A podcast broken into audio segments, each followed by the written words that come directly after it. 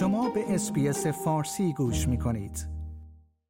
مردم در استرالیا به زودی به پای صندوق های رای می روند تا در انتخابات فدرال شرکت کنند. اما بسیاری از آنها در روزهای ابتدایی رأی خود را نهایی می کنند. یکی از محققین دانشگاه می‌گوید که این روند رو به افزایش است و شواهد کمیسیون انتخابات استرالیا نیز این موضوع را تایید می کند. من فاطمه هاشمی و همکارم استفنی کورستی گزارشی در این خصوص تهیه کرده ایم که توجه شما را به آن جلب می کنیم.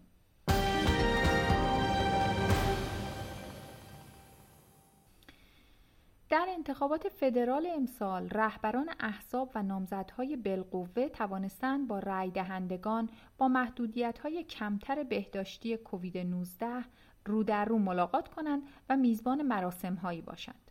این مراسم های ملاقات و احوال پرسی، میزگردها و سایر فرصت های عکاسی در برنامه های کمپین می تواند به جلب پوشش رسانه‌ای و علاقه عموم کمک کند قبل از تصمیم گیری رای دهندگان راجع به اینکه به چه کسی رای دهند.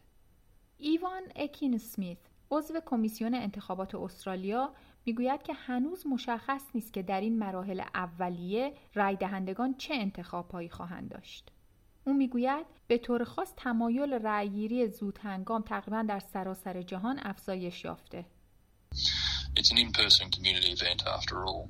Um, but, but early voting specifically, uh, it's been rising pretty much in any jurisdiction around the world who offers it uh, from election to election over the past 10 or 15 years. So we'd expect it to go up again, but uh, perhaps not as much as other people might expect it.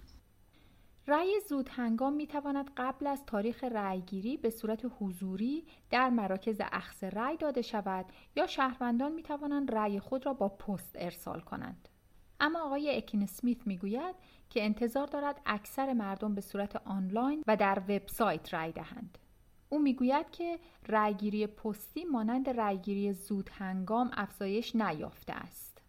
postal voting hasn't risen like early voting has. It's remained stable at about 8% of the population casting a postal vote each election.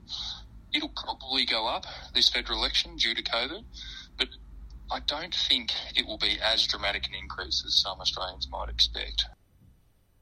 آرای پستی و پیش از روز انتخابات برای افرادی است که خارج از حوزه‌ای که در آن ثبت نام کرده اند و در فاصله بیش از 8 کیلومتری یک مرکز رأیگیری قرار دارند و یا افرادی که قادر به ترک محل کارشان نباشند. دلایل دیگر هم شامل عدم امکان حضور افراد در محل رأیگیری به دلایل مذهبی یا بازداشت و یا ترس از امنیت خود است. شرایط پزشکی و بارداری نیز می تواند دلیل معتبری برای رأی دادن زود هنگام باشد. اما ینتولوک دستیار پژوهشگر در دانشگاه لاتروپ می‌گوید که رأیگیری زود هنگام پویایی مبارزات انتخاباتی فدرال را تغییر می دهد.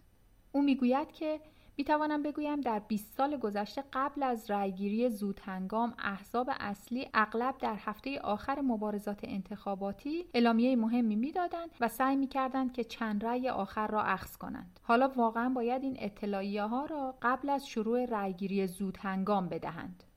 In the past, I say 20 years ago, before early polling, the major parties would often make a major announcement in the last week of the campaign. Trying to garner those last few votes. Now they they really have to make those announcements uh, before uh, early polling starts. دوره رأیگیری زود هنگام دو هفته منتهی به روز انتخابات خواهد بود و اطلاعات بیشتر به صورت آنلاین در وبسایت کمیسیون انتخابات استرالیا موجود می باشد.